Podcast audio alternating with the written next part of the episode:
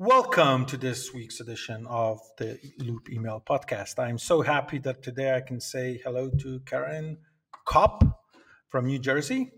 Uh, Karen is the chief door opener at Kopp Consulting.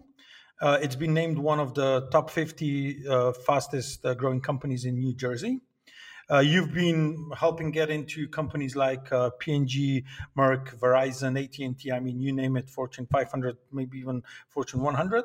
Uh, and you have been uh, quoted and and have uh, contributed to uh, Inc. magazine, Fortune magazine, Forbes, Newsweek, and interviewed also on the Wall Street Journal morning radio show. So um, it's a really wonderful CV. tell me, let's start with um, you know where did um, the chief door opener come from? Where did that uh, title come from? Well, it's it's a very interesting story. I was sitting with a friend of mine uh, several years after I had started Kopp Consulting, where we are best known for the door opener service, where we get our clients executive level appointments that many other people can't get. So that's the the bulk of what we do. We also train people to do that if they don't want to hire us to do it for them. And we're sitting there with my business card, which had been this really boring uh, blue and white very corporate looking, and I had the title president on there. And we're sitting there, and she said to me, You have this great business. You do this thing of getting people in the door that most people can't do. And yet you call yourself the president. That's not really as creative as I think it could be. She said, You're not just a president, you're a you're a you're the chief door opener. And it flew out of her mouth. And I said to her, Oh my goodness, that's gold. So since then, I've been known as the chief door opener. We've actually trademarked that as well as door opener, which is not easy to do here in the United States. And so we are known as the door openers. And I, have, I am the chief door opener in helping people figure out how to get these difficult doors open. Because if you if you can't get the door open, guess what? You don't get to sell anything. So you you have to do that part of the job, which which is really the the most difficult part of sales, bar none, is getting that door open. And and tell me, um, how did you start opening doors? What what, happened? And what was there a moment in uh, uh, in your life where you just figured out that's what uh, your clients needed? Was it sort of uh, uh, you know, was was it a situation that happened to you and you just had to find something? How did you sort of start opening doors? Well, there were a couple of lightning strikes, I have to say. The first one came from someone else, but I was 11 the very first door opening job I had, I was 11 years old. And the family that I had been babysitting for owned the, a lawn doctor franchise. And they said, Hey, you have a great phone voice why don't you sit at one of these cubicles in our house and make some phone calls and see if you can get some free lawn evaluations for us? Mm-hmm. And I said, okay, I could do that. But what we found out is that this was just part of my DNA. It it is very simple for me to do this. I have a process to it, but at that time I didn't know what the process was. I just knew I could feel my way through a very short conversation and get an outcome that others couldn't get even at that age, there's a big DNA part of having a door opener who's crackerjack, who could really figure this out for you. And it's one of actually the most common mishires in sales is the door opening function as to did you hire somebody who not only knows how to do it and has experience to it, but who also has the DNA and wants to spend their time that way. The other the other big lightning bolt was when I started the business. And I was thinking of a business kind of like this. And uh, I was talking to somebody in the bathroom of a gym. That was how the, the genesis of this, the business came. And she said, Hey, I have a promotion agency. Does anyone want any part time work? And I said to her, Listen, I've been in brand management, I've been in business development for a long time. Maybe I'm overqualified, but here's something instead of doing administrative work for you, here's something I could do for consulting rate. How how would it be if I got you in the door with your prospects? And she just looked at me and her jaw dropped. And she said, You could do that? You would do that for me? And I said, Sure, I could do that. That's easy for me. And she said, When can you start? And that's when I knew that there was something to this. This is something that not just small businesses struggle with, but all businesses struggle with getting in the door. Even if they've hired a lot of very senior level business developers, if those people have been successful, they need to spend their time closing sales, not opening doors, but they must keep the top of the funnel full Otherwise, six months to a year later, they're going to find themselves with an empty funnel. So it's a really important part of the job. For people, let's say business leaders who are the rainmakers, or they might have one principal seller, how do they figure out where to spend their time? Opening doors seems to always take a, a back seat. But the thing is that if you're not nurturing those prospect relationships, somebody else will be in your place you talk about door openers and and let's go you know uh, i think times have changed and and today there's a lot of talk about sort of how uh, uh, customers actually find you through the online channels and there's a lot of online channels where you're supposed to meet them and and and uh, automate their learning and their discovery. Uh, i call it the reverse door opening um, uh, sort of story. And and i know you know there's different we've had a, quite a few discussions, and and and the number uh, in one of the last uh, podcasts is that 75% of uh, all sales activities are still sort of traditional, as I as as people call them, which means uh, calling up, uh, uh, contextualizing, um, getting your way through the door, um, driving the, the sales channel, and only 25% is actually what the modern, um, well, the the new age people would say is the online how do you how do you sort of look at the online versus the um, traditional uh, world, and how do they do they complement? Do they fight? Do they uh, open? Where's your view on you know these two worlds? Uh, you've got a customer, they come in, they say, okay, I've got this online channel, it's half working. I've got my offline, uh, outbound, inbound, all that stuff, and it's sort of half working. And I've got my telesales team, the traditional. So there's a mix. How do you start? Yeah, those are actually very interesting statistics too, because I think if you asked most business leaders and their salespeople, they would wish that it would be 99% online and 1% actually picking up the phone and doing the work of creating a relationship. Most people lately are are very short-term focused. They they want to be able to just maybe have one conversation and somebody's going to give them $100,000 in sales without actually actually developing a relationship. And then the lights come on and you wake up because that's not the way business works. Now, when uh, ideally you have both of these things working in tandem and the online piece of it is really more of a marketing and awareness activity that people are desperate to want to replace sales with those marketing activities. And in some cases you might be able to. For example if you're selling let's say coffee to an office manager you may be able to do that in an online fashion with very little of picking up the phone and developing a relationship.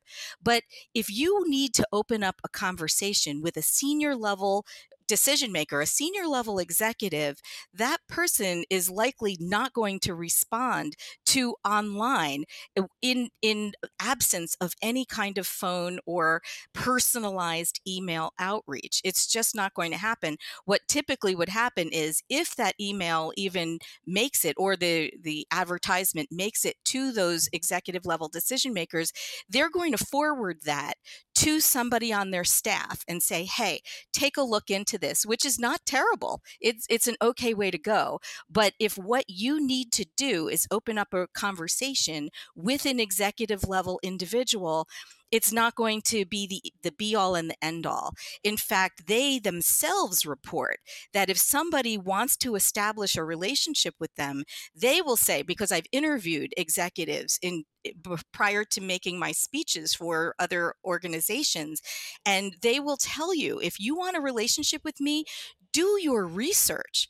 Say something that's valuable to me and I will respond to you. But if you say something that's not valuable to me, or if you say something that was meant for 999 other people, I know it and I don't like it. That's not the way to create a relationship with me or a conversation. If you want a relationship, do your research, say something that's meant just for me, and then we're going to have a conversation about that and most people don't want to do that kind of work. That there's two points to that. One is that requires work and it's a it's a different cadence of a sale. It's a slow dance. Business development is a slow dance and people don't want a slow dance they want a fast dance right? But what's worse than that is that management is encouraging sellers to fast dance and to circumvent what's necessary in terms of creating a relationship with these executive level people to the point where they may lay a wonderful foundation for the competitor who is willing to slow dance and come in and create a relationship that works.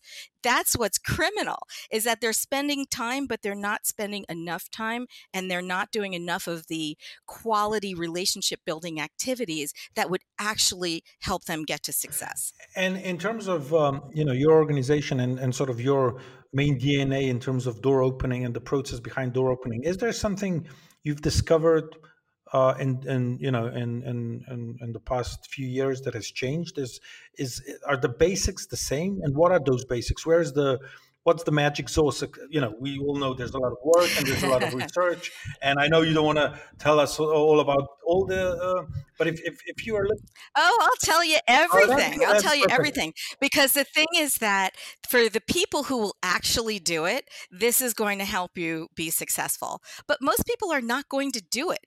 That's why I don't mind telling people everything because they're still going to hire us because they don't want to put in the work or they don't have the time to put in the work that's necessary. So there are five planks to door opening success. This is one of my signature seminars. The first plank is the right target. Now, that might sound pretty obvious to you, like, duh, who wouldn't choose the right people? Well, actually, a lot of people don't choose the right people. They throw these lists together without a whole lot of thought, and then they spend time throwing activity without a lot of thought against these people, and then wonder why they don't have a result. So when when we talk about target for the people that you're looking to to talk to, let's bring that wide group into a very narrow group of people who will find you to be the obvious solution, who will willingly pay what you want to charge for your services, and who also feel some sort of urgency. That's one of the things actually that's changed is urgency people may have problems to solve, but they are not going to take a meeting with you unless they're willing to spend time and money to solve the problem. So if people can really think that through, they may talk about their their what they offer differently than they would if they just figured, well, everybody who's out there has problems and they want to hear how to solve them. Not true. About three years ago, there was a huge shift in people just wanting to know resources out there versus people who would only clear their time, their calendars for things that they're going to spend time and money to solve. So that's different. The second plank is the right message. And I don't mean the marketing message here. This is a sales message people confuse the two of them and they work a lot on their marketing message, their value proposition, what they say to the masses. What I'm talking about here is sales message. This is a blind spot. What is the spoken word? what is the the written word to one person who, who, that would move that person from his or her place there's one place to the next. And if the words that you choose are not working hard enough for you in getting your prospects to move from one place to the next, it's time to slow down and think about that. We have two trademarks in developing sales language that works. And so we spend a lot of time thinking about is this word or that word going to work harder for you in terms of getting the right doors open. The third plank is the answer the right answers for objections. Notice the word right in every one of these planks because people may have answers for the objections, but if they're not the right answers, what's the point? right? So you have to have the right answers. Sometimes the best answers for objections are in the form of questions, and people don't really think about that. They just have one answer for that, but if it doesn't truly answer the objection, you're going nowhere. The fourth plank is the right door opener. Who's doing this work on your behalf? Most leaders, if they think about the person who's responsible for getting new doors open, they'll probably tell you it's not the best person to get that door open. Very few sellers are in the right spot. And here's here's the blind spot is that people will hire a hunter and think a hunter is a hunter is a hunter, right? But the thing is that there are different kinds of hunters. There are some that mm-hmm. are really great at going on a meeting and closing a sale. We call those the closers. And there are other hunters who are really great they got it in their DNA, just like I found out when I was 11 that I just had it in my DNA to get these right doors open with people I don't know. Those we call the openers. It's rare, in my experience, to find one person who's equally great at both opening and closing. So when somebody makes a choice as to who they're going to hire or who they're going to assign the job of getting these doors open, it's critical to really be honest about whether they're openers or closers. They don't always tell you that in the interview, right? Some people don't really know what they are or what they are, aren't.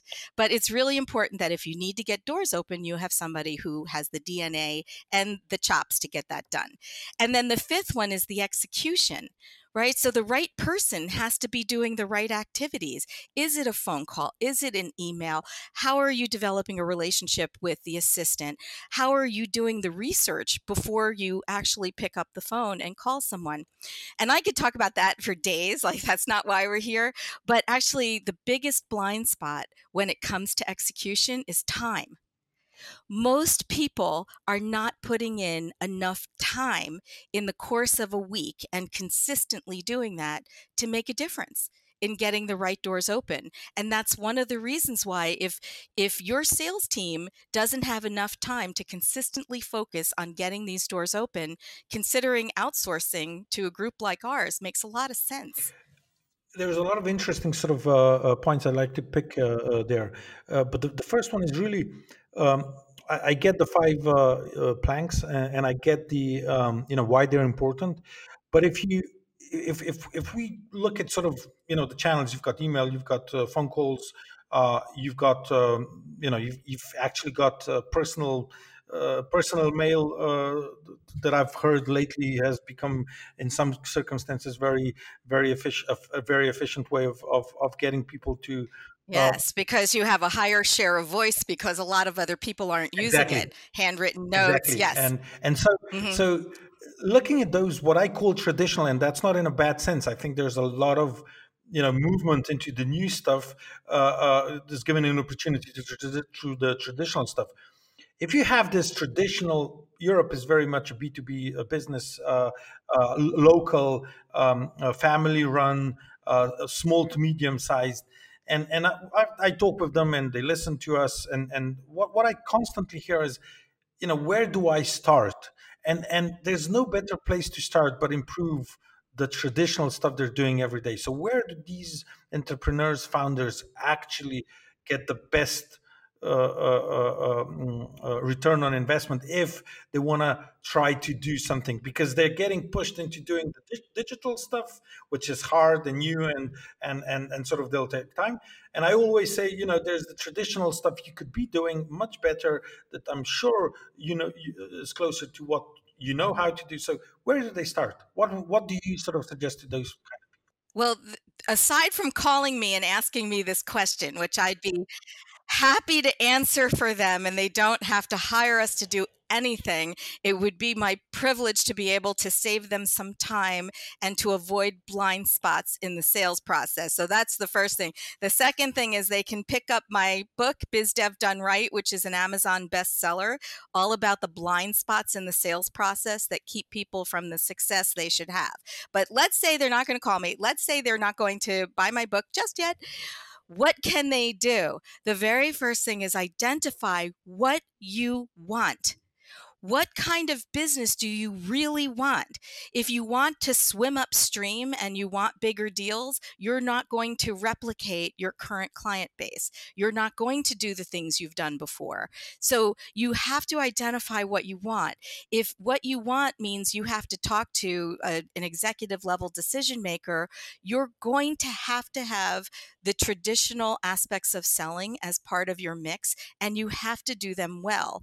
If you had to make a choice, I would prefer you do those well before you start improving the online aspects of what you're doing. Because if the online aspects are just going to be forwarded to a lower level person to investigate, you'll never get the open conversation going with the decision maker. So it really all comes down to what kind of sale do you want? Do you want one and done? Do you want an annuity? Do you have a point of entry that would lead you to many different decision makers? And then you can work backwards from the kind of sale you want to how to get that most of the time people have not really done that what kind of sale do i want? But if you do that and then you take a look at your activities it will become very clear to you whether your activities are going to lead you to that prom- promised land. And you know the, the and and i actually think you're totally right that the best starting point is to ask the questions. I always ask you know can can an entrepreneur ask himself the right questions and be honest about the answers without having somebody from the outside helping. Uh, uh, uh because yeah, well, that's where the blind yes. spots are. There's a lot of blind spots. and this. and and so so yeah. the, the, the question to you is, um, you know, how can you and I help them understand how important it is to invest into people helping them out because I think that's what the biggest blind spot is. Uh, the biggest blind spot is people are traditionally sort of inclined to think about change, but they don't do change because they don't want to invest in change because they don't know what the results will be. They know what they know, and and so.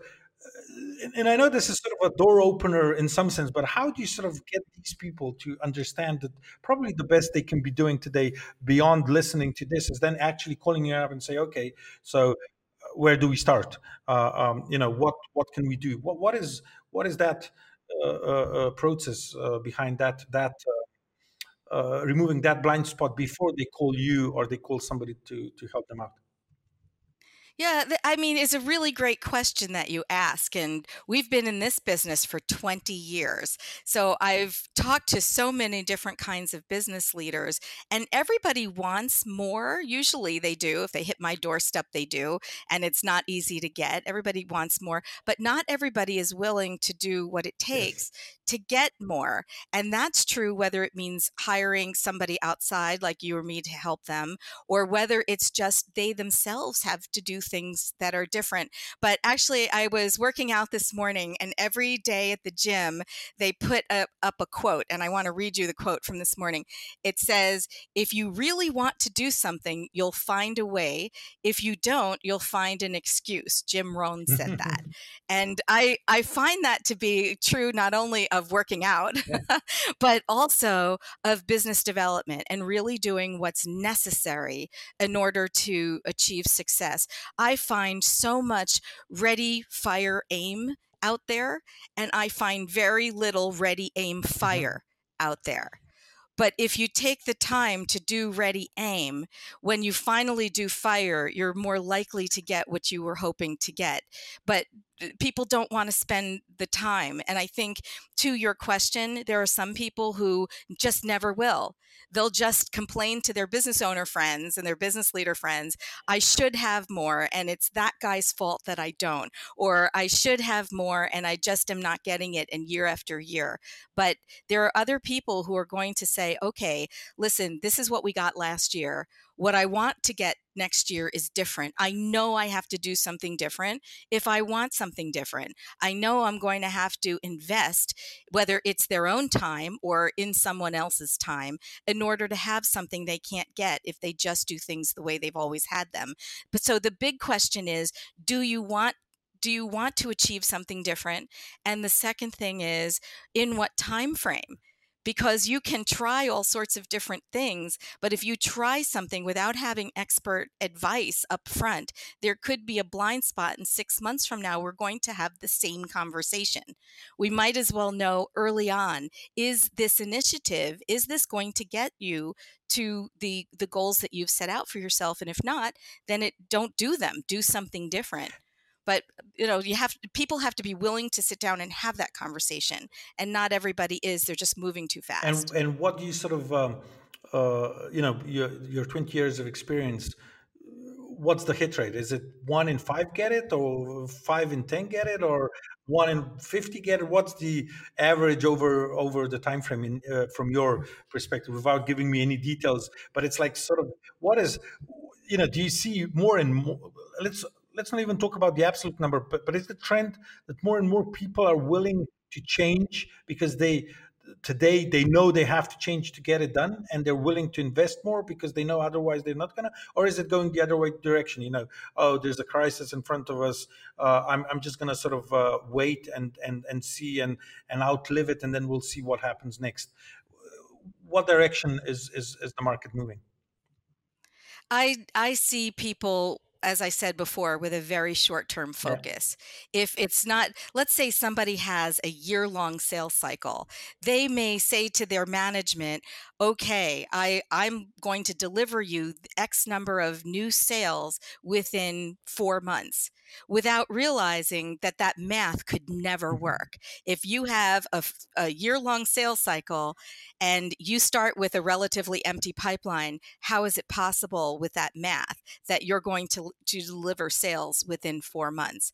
So it there is a short term focus out there, but here's what's really important about that is that with those few companies where the leaders and their salespeople are not so focused on the short term that they forget about actually developing a relationship, they are going to eat everybody's lunch because they're willing to do it properly and the other company isn't. And so, who's going to win over that decision maker in the end? The one that's a short term focus is not spending enough time to actually develop a relationship with somebody to the point where they're they're going to say yes. The other one is in it for the long haul and doing the right activities to develop the relationship so that when the decision maker is ready to go, they they will find them to be the obvious and hopefully only solution out there. And that's when you really have filled your pipeline and you can keep going. The important part of once you've done that is to continually feed the top of that funnel so that you have many sales flowing out the bottom in, in terms of closes. What most people do is, as short term focus, they throw a lot against the wall. They hope something sticks. When so, something sticks, they work on that to the exclusion of new. And then they end up with these uh, unfortunate peaks and valleys in their revenue generation, which creates a, a very unstable situation for a company. Uh, talking about, because uh, uh I'm, I'm, sure our um, listeners want to also understand, you know, okay, so I get it. Uh, I'm here for the long term. I you know building a relationship takes time uh, takes research takes uh, personalization takes all the stuff we talked about. But how am i going to figure out that i'm sort of progressing towards the goal that should come up in better sales in a year's time? What what are the kpis you look at and and you see happen over and over again? Are you sort of activity based are you uh, uh, is there anything in in relationships that you measure? Uh, is there anything unique in, in the KPI, or are we talking traditional, you know, KPIs that uh, most uh, uh, sales organizations set up? Well, the, the traditional KPIs are important to look at, but there are blind spots within those KPIs that we should talk about. And then also, there are what I call leading indicator KPIs that most sales managers don't tend to watch, that I feel are significantly important so that you can adjust as you're going through the process of developing these relationships. You'll be able to aggregate data, see what's going on, and adjust adjust what you're doing. So, for example, uh, one great leading indicator KPI when you're doing door opening is watching the percentage of a certain type of objection right? So let's say your your contacting a thousand executives or let's say mm-hmm. let's say a hundred let's make it smaller. Let's say you're contacting a hundred executives and as you're reaching out to them some are saying yes to meetings if you're saying something that's really valuable to them. Uh, some are saying not now and some are saying thanks anyway we've got it covered. So if you're getting a tremendous amount of not interested we've got it covered thanks anyway uh, what will happen in the crm is that the now remember crms are self-reported information. Mm-hmm. So if a seller is doing something incorrectly and doesn't realize it how will you ever find that out? And that's what leading indicator kpis will help the leaders understand. So let's say they're getting a, an unusually high percentage of people saying no thank you not interested got it covered. Well then it's time to take a look at a the message what are you saying that's leading into that conversation that or writing in an email that would have that executive saying that so often or that kind of executive saying this so often? When you get that that objection what are people actually saying as the response? Because there's probably something there that needs to be tweaked. If that is crackerjack and it's right on we may need to back up a little bit and take a look at the target if you're not getting enough people interested, you may not be saying something that's of interest to them, but you may not be talking to people who have a big enough need where they would spend time or money to learn more about this. You may need to adjust something in the target. If that's crackerjack, then we need to back up a little bit more and find out about this offering what is it that this addressable market is not that interested in this offering? So the leading indicator KPI is really for management to take a look at okay, we're getting too many people saying this, something in the strategy needs to be adjusted.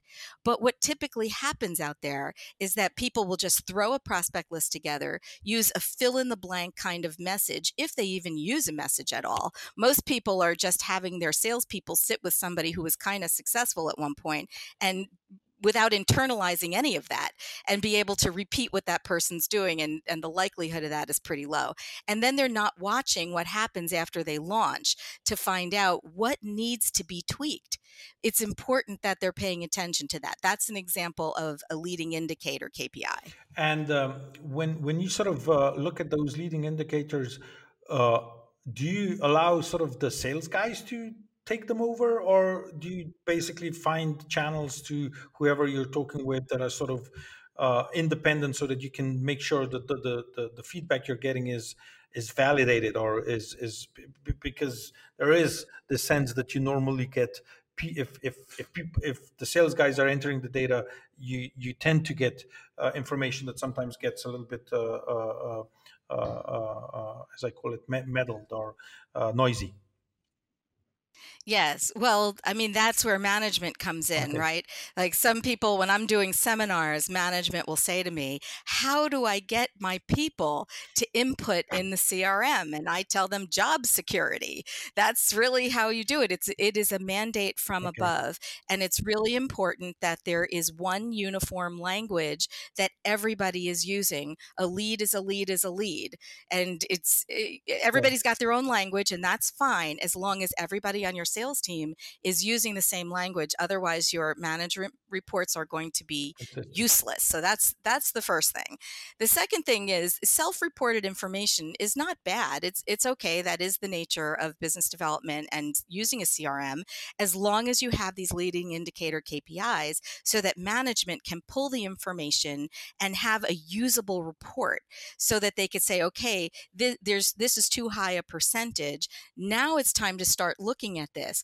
I think it's fine to train your salespeople to self-diagnose. That's awesome. Let's let's do that. But most people don't because they don't really think about diagnosis all that much.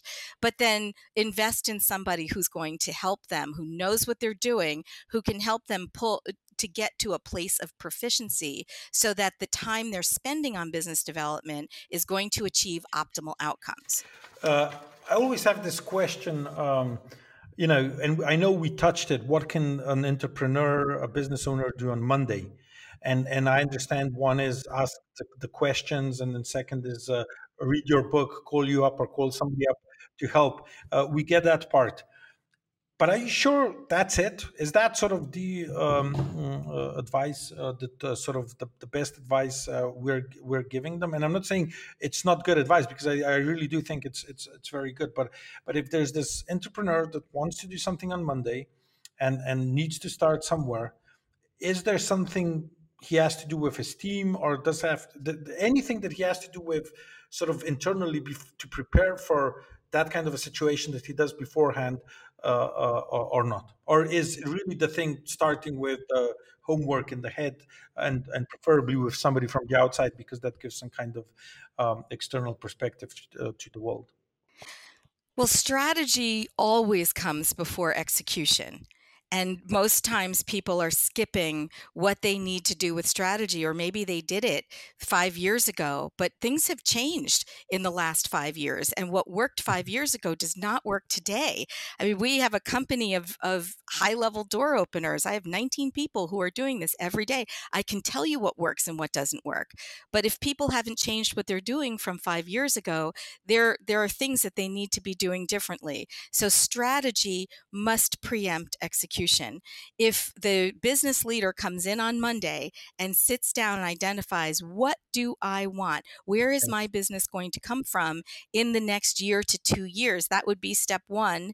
Step 2 is identify as as much as you can are the activities uh, that your sales team is doing and the structure of your sales team going to get you what you have identified is is what you want?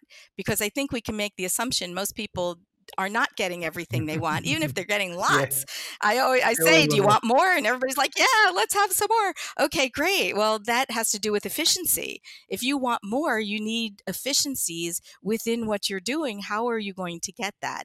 So the the strategy must come first. And if they're going to do anything on Monday morning, I would say sit down, close your door and identify what you want, not what the market tells you you should have. What do you want? Right. And then is your current sales team and their current activities going to help you to achieve that. And if there is a delta between those two things, now, then the next step is going to be what is that delta and how will you fill it? And there's a lot of different ways to go depending on what you diagnose is the reason why you're not getting what you want. Sometimes it's as, as simple as you didn't tell your team what you wanted. So they're going after what they think you want and delivering something else because they weren't really clear on what you wanted in the first place or what you wanted might have changed and they don't know. Uh, I always uh, uh, finish up with uh, actually two questions. And one is give me a, um, do you have any uh, nice example of a big, um, I wouldn't call it learning, let's call it a learning where you thought you, you, you, you basically figured it out, you were doing something and then you figured out oh i really messed up. There was some something in that process that we didn't see. So you had your blind spot and as, as a result um, the outcome wasn't what what you wanted. Uh, i think these learnings from the positives are important but i think the the, the learnings from big learnings as i call them uh, are also so is there any big learning uh, in in the last five years that you had that sort of wow you you know you discovered your blind spot uh, in the in the process that you would, you could share with our listeners well, that's that's a really interesting question. So you hit me with a really thought provoking one right at the very end. Let's see. Um, business is changing all the time, and uh, you think you think the promised land is over here, and then it's really not. And uh, there there are blind spots everywhere. I would say it, it wasn't necessarily in the last five years it was before uh-huh. that if i could use that example because right. i think this one might really help people as we were scaling our business because we we've been on the inc. 5000 twice here in the united states and uh, that kind of scaling comes with having to do things a little differently uh, in terms of how you deliver uh, your product and service. And um, as we were scaling, I originally thought that I can continue to hire these senior level business developers who were c- crackerjack and got it in their DNA to open these doors. And I can hand them the entire project, including figuring out what the sales message was and then opening the doors. And as we were scaling, it was becoming obvious to me that not they might be great at getting the door open but they weren't always great at figuring out what those those gem phrases were that would get those doors that pique the interest of people who had no time mm-hmm. to knock three people off their calendar and make room for our client like that that's when we started trademarking some of these processes associated with sales language but what was in my blind spot is that i thought that every great door opener could be a great sales messaging strategist and I was wrong. And so as we as we grew, it occurred to me that I needed to separate these two functions kind of like separating door opening from mm-hmm. going okay. on the meeting and closing the sale. Let's take a look at door opening under a magnifying glass and we needed to separate sales messaging strategy from door opening and have somebody who had slightly different DNA to really take a hard look at what were the right kinds of groups of people, but not in a simple way like size of company, level of decision maker, geography, like all those things are really easy. But then what additional layers and filters do we put on to get to groups of people who would feel more urgency? And then what do you say, words, phrases, questions that would get those people to say, huh, even though I already know someone who does what you do, I already have a vendor who's probably probably doing somewhat somewhat okay something you said makes me feel like I need to remove three people from my calendar and make this a priority for me to have this conversation. Because in the last couple of years, sales messaging is more and more important, and fewer and fewer people are spending time, the necessary time, to find those right words and phrases. But what we know is when you say the right words to the right people, the doors open sooner and sales close faster. So when I was scaling, it was it was a blind spot. It, it was an enormous surprise to me, almost as big a surprise to me as it is to people when I say you may need an opener and a closer as two separate people, and that's like, and then they think, oh, why didn't I think of that? That's exactly right. Well, that that's kind of the way it is with the messaging strategy. It's like, oh yeah, that makes perfect sense that these are slightly different skill sets, but it was in my blind spot and we had to correct for it. It took, eh, I, I probably failed three times before we got it right. Uh, in terms of yes. process, in terms of people. Now we have a sales messaging training program internally for ourselves as people step into that role. What is it that we could do to take this job to the next level? Because this job doesn't exist anywhere across industries people might do it for their own company, but they don't do it for many. And that's what we have to be able to do. And my yeah. last question is what does Karen do when she's not sort of uh, opening doors and discovering blind spots well, for others?